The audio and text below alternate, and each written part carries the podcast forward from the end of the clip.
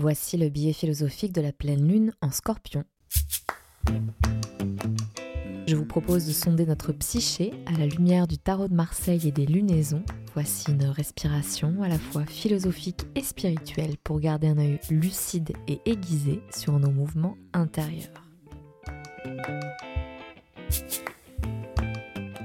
Bonjour à toutes et à tous, je suis très heureuse de me poser ici et d'enregistrer cet épisode devant mon bureau, à mon bureau, devant euh, mon ordinateur et mon logiciel de montage qui tourne devant moi. Mais cette fois, ce n'est pas pour un client, je le fais pour moi, je le fais pour vous, avec le cœur grand ouvert.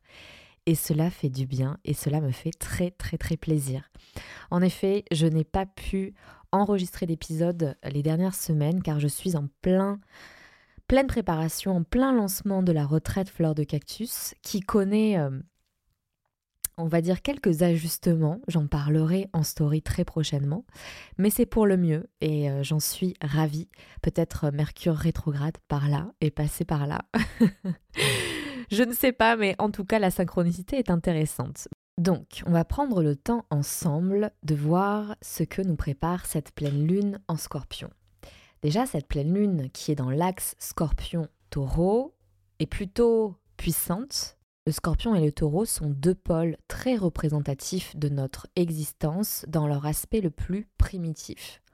On a d'un côté la mort, la destruction, la passion avec le scorpion et de l'autre, on a la vie, la fécondité, la créativité, la beauté, euh, le, bon vivant en fait. Le taureau est un bon vivant et de l'autre le scorpion, c'est pas qu'il est bon vivant, mais il a, il représente en fait cet archétype de la mort, de la destruction, du recommencement. Le signe du scorpion est considéré en astrologie comme un signe très puissant puisqu'il est capable de tout recommencer à zéro, de tout détruire pour mieux renaître. Et en effet, c'est une euh, aptitude qui nous est très difficile d'adopter tellement nous sommes attachés à notre confort matériel, à notre confort social, à notre confort amoureux, émotionnel, etc. Et c'est pour ça que le signe du scorpion a souvent mauvaise presse, à tort, je trouve, et je pense que les bons astrologues partageront cet avis avec moi, car en effet, c'est vraiment une euh, capacité incroyable de pouvoir tout recommencer à zéro et de savoir détruire des choses dont on n'en a plus besoin dans notre vie. D'être capable de quitter du jour au lendemain une personne euh, avec qui on est en couple depuis 30 ans, euh, c'est pas donné à tout le monde. Et donc, le scorpion, cet archétype du scorpion, est inscrit dans ces schémas-là, où il est capable de détruire à la racine le problème et de tout envoyer valser détruire ce qui est sclérosé, ce qui ne sert plus, ce qui n'a plus de fonction pour faire émerger de nouvelles choses. Donc vous allez me dire, oui, c'est bien mignon, mais comment fait-on? Cher Tarot, qu'avons-nous à apprendre de cette pleine lune en scorpion? Alors c'est assez marrant parce qu'au moment où j'ai posé la question, il y a la tête de mort euh, mexicaine que j'avais posée sur l'étagère il y a quelques minutes qui s'est cassé la figure parce que des livres euh, se sont déséquilibrés. Bref, signe ou pas signe, je trouve que ça donne un avant-goût de ce tirage pour le moins très représentatif de cette pleine lune en scorpion, puisque le tirage nous parle bien de destruction et de deuil. Alors, on commence. D'un côté, nous avons le valet de bâton, la maison Dieu, qui est vraiment la, la carte archétypale de la destruction, j'y reviendrai, le 7 de denier, et de l'autre, nous avons le 10 d'épée et l'ermite. Encore une fois, je n'ai pas choisi les cartes en amont, elles sortent comme elles veulent. Alors on attaque la première partie de ce tirage. Donc, cette première association, valet de bâton, maison Dieu et sept de denier, eh bien, elle est puissante puisqu'il y a cette maison Dieu. La lame de la maison Dieu est souvent mise en relation avec le mythe de la tour de Babel, qui est un passage de l'Ancien Testament de la Bible, et qui relate cet orgueil des hommes que Dieu a voulu punir. En effet, euh, les descendants de Noé, après le déluge, se sont retrouvés dans le pays de Shinar et s'y installent. Petit rappel, le peuple de Noé se situe en Mésopotamie. Ils décident de construire une tour qui rivalise avec la grandeur divine puisqu'ils la construisent immensément haut. Et donc, Dieu pour les punir, les disperse. Et comment fait-il cela? En créant la diversité des langues, pour ainsi créer une dispersion sur toute la planète des hommes. Cette dispersion permettant d'affaiblir la race humaine, mais aussi de créer plusieurs civilisations. C'est une carte qui n'arrête pas de sortir dans mes tirages dernièrement et euh, elle a été plutôt, euh, je dirais, hum, annonciatrice de gros changements dans mes plans. Donc euh, prenons soin d'écouter attentivement son message. Comme le relate l'épisode de la tour de Babel dans la Bible, la Maison Dieu véhicule ces notions de destruction, de changement et de, je dirais, euh, comme quand on descend de son piédestal en fait. C'est-à-dire que les, descendants de, de Noé ont voulu rivaliser avec la grandeur de Dieu.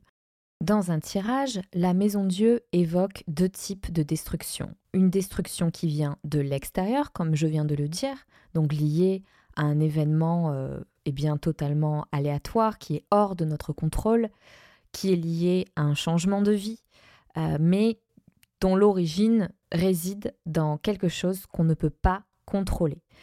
Donc euh, ça peut être la décision d'une personne extérieure à nous, ça peut être un aléa météorologique, bref, tout ce qui est en dehors de notre contrôle, de notre volonté. Associé au valet de bâton, en fait, cela suppose d'observer. Observer la situation. Le valet de bâton, c'est celui qui apprend, c'est celui qui est naïf.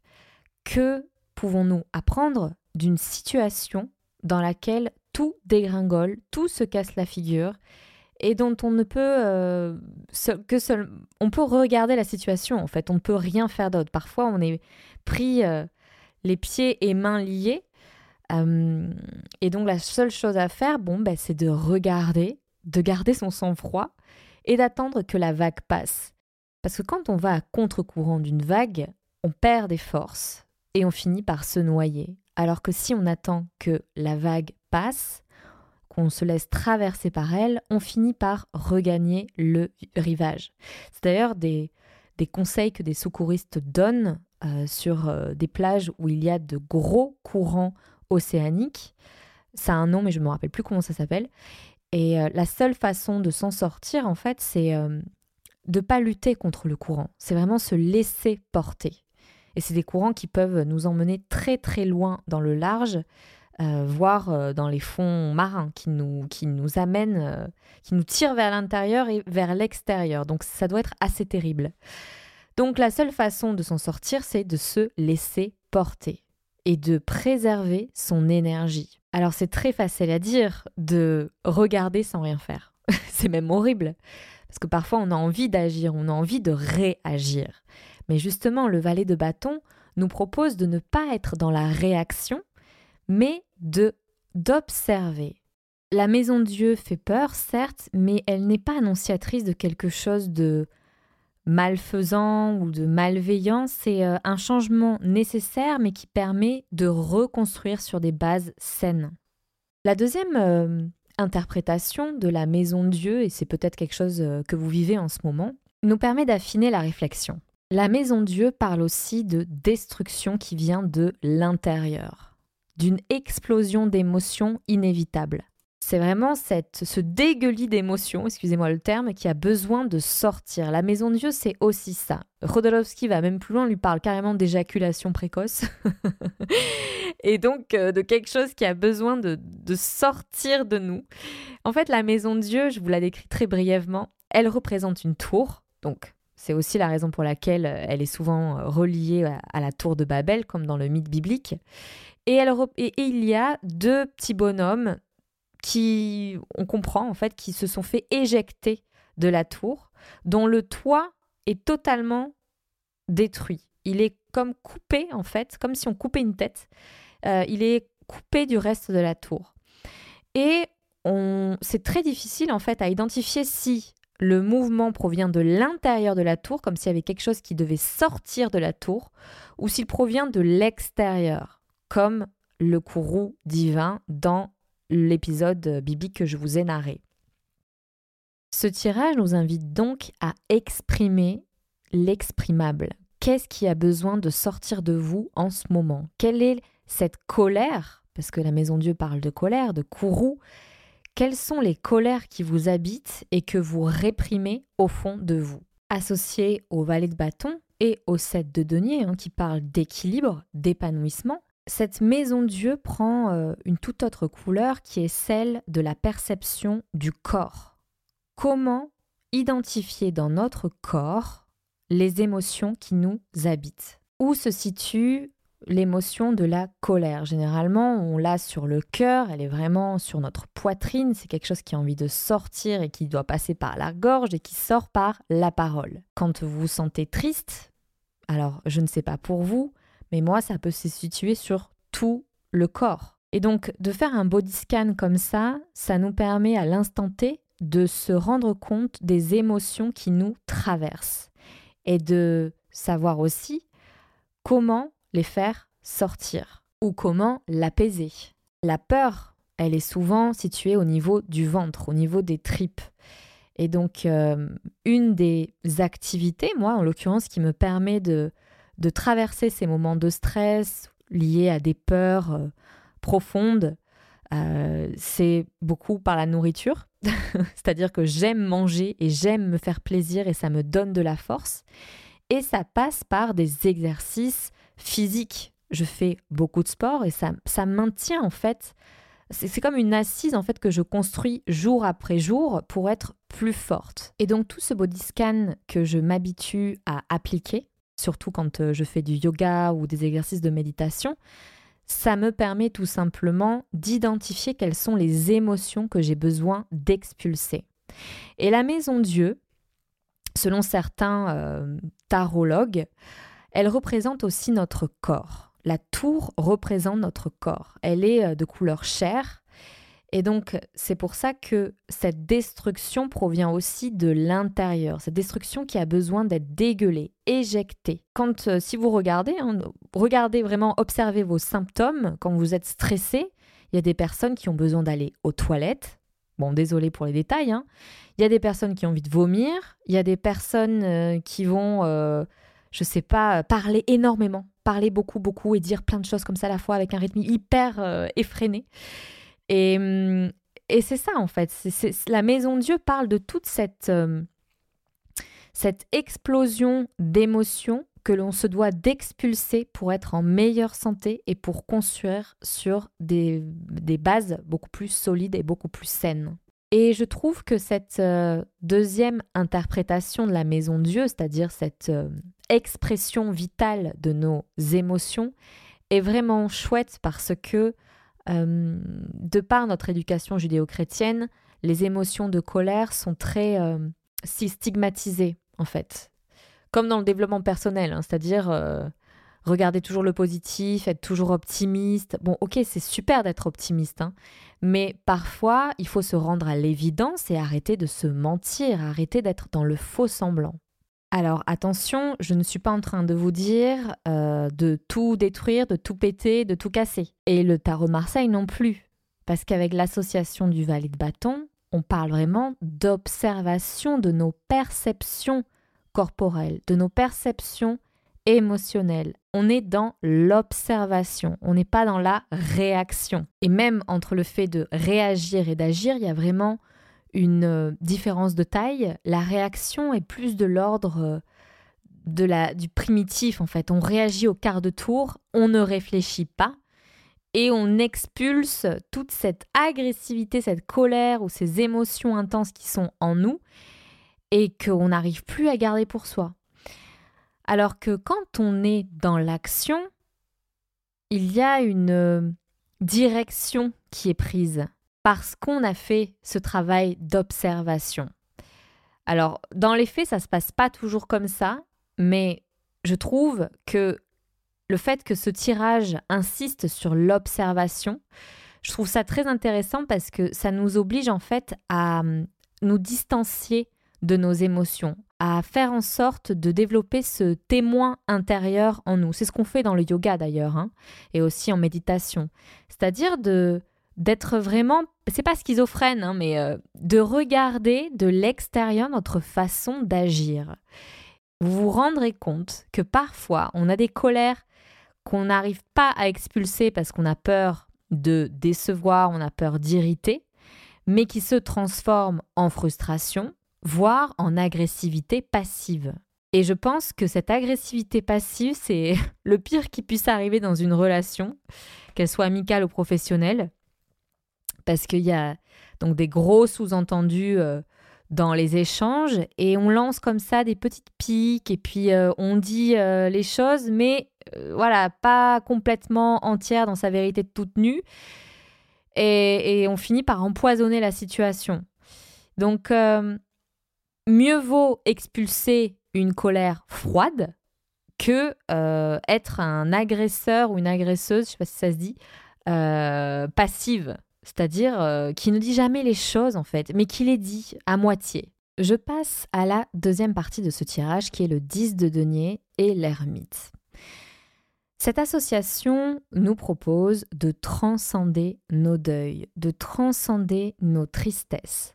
En effet, le 10 d'épée est aussi une, carte, une lame mineure très puissante, euh, puisqu'elle parle en fait de cette apothéose euh, d'émotions qui auront tendance à nous clouer littéralement au lit et, elle parle aussi d'une culmination, une maturité intellectuelle et qui passe par l'expérience, par l'expérience douloureuse de la vie.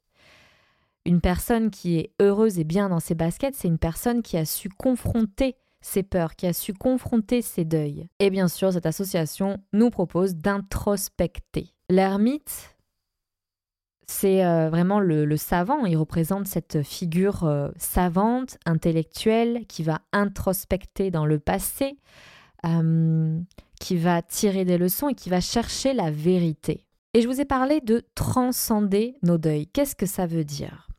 Je crois qu'une des manières de transcender ces deuils, c'est de donner du sens, de mettre du sens dans ce qui nous arrive. D'un point de vue étymologique, le mot sens est issu du latin sensus, qui signifie fait de percevoir ou de s'apercevoir. Sensus signifie aussi intelligence, idée, lui-même dérivé de s'intirer, qui signifie percevoir par l'essence, saisir par l'intelligence, juger, avoir une opinion. Quand on est en mode euh, pilote automatique, au travail en l'occurrence, qu'on s'acharne à travailler et à travailler et à travailler et qu'on oublie pourquoi on travaille, il y a une perte de sens. Et donc la personne a l'impression bah, de ne même plus être dans l'apprentissage, elle n'est même plus époustouflée par la magie de ses sens, de ses cinq sens. Et donc on parle de perte de sens au travail, puisque ce qu'elle fait ne lui donne plus de raison de vivre soit parce qu'elle ne comprend plus son travail, soit parce que ses valeurs ne sont plus en adéquation avec celles de l'entreprise. Euh, il n'y a plus de sens, de, de cohérence entre ce qu'elle ressent et ce qu'elle fait. Et dans le pire des cas, on parle de burn-out, et là, les cinq sens sont totalement émoussés, et ce qui déconnecte totalement la personne du monde du travail, peut-être de sa famille, et elle finit par s'éclipser du monde du travail, tellement elle est épuisée, tellement tout son, tout son être est, est brûlé, éteint. Et donc mettre du sens dans les deuils qui nous arrivent, c'est de tirer un apprentissage qui nous permet d'activer, de nourrir notre intelligence, de nourrir notre façon de voir la vie, dans les prochains jours, dans les prochaines semaines, les prochaines années, et donc d'actualiser l'apprentissage, les leçons que l'on a tirées de ces événements douloureux. Donc c'est très facile à dire comme ça, puisque le deuil a plusieurs étapes. Le deuil implique forcément un choc émotionnel, peut-être un état de sidération plus ou moins euh, intense, et donc euh, une déconnexion de nos sens. Donc euh, tout l'enjeu va être de remettre du sens dans ce que l'on vit. Le psychologue, le thérapeute va nous remettre en reconnexion avec nos sens, avec nos émotions, avec ce que l'on ressent. Il va nous permettre de créer un espace d'expression pour pouvoir déverser, déposer nos mots. Et au fur et à mesure va s'enclencher un processus de reconstruction et petit à petit d'apprentissage puisqu'on redevient maître de ses sens. On remet du sens dans notre vie. Donc cette pleine lune est plutôt intense d'un point de vue astrologique selon les astrologues. Je ne suis pas astrologue, certes, mais en tout cas, euh, j'aime bien m'inspirer des, couleurs des lunaisons. Et là, cette lunaison est plutôt euh, challengeante puisqu'elle nous parle euh, de ce que l'on doit laisser mourir pour mieux renaître. Observez les deuils qui ont traversé votre vie ou peut-être le deuil que vous êtes en train de vivre en ce moment, le deuil d'une relation amoureuse, le deuil euh, d'un proche euh, que vous avez perdu récemment, le deuil euh, d'une activité que vous devez arrêter. Qu'apprenez-vous? Quel est l'apprentissage ultime que vous tirez de cette expérience? Et je crois que cela vous va vous mettre du baume au cœur. Il n'y a pas, je ne vois pas comment ça ne peut pas justement vous vous élever vers le haut. Donc je vous pose cette question Comment vous sentez-vous aujourd'hui? Où situez-vous les émotions qui vous habitent? Est-ce que ce sont des émotions liées à de la colère, à de la tristesse, à de la peur, à de la joie? Et observez ces émotions, comment elles, elles vous poussent à faire des choses, à être dans l'action. Comment elles viennent teinter vos prises de décision. J'espère que ce billet philosophique vous aura donné envie de continuer à vivre avec euh, toute l'énergie possible, avec optimisme, avec joie, avec envie. Laissons mourir ce qui doit être détruit, ce qui est sclérosé, pour mieux renaître et avancer sur des bases solides et saines. Vous pouvez retrouver le visuel de ce tirage sur Telegram ou bien sur Instagram via mon compte Susanna Darcambel. N'hésitez pas à m'écrire et à me dire euh, comment ce tirage résonne en vous, comment ces réflexions résonnent en vous. Je suis toujours euh, très heureuse de vous lire et d'échanger avec vous. C'est toujours euh, la joie que je retire de ces enregistrements. Je vous souhaite une très belle journée, un très beau week-end, une très belle semaine et à très bientôt.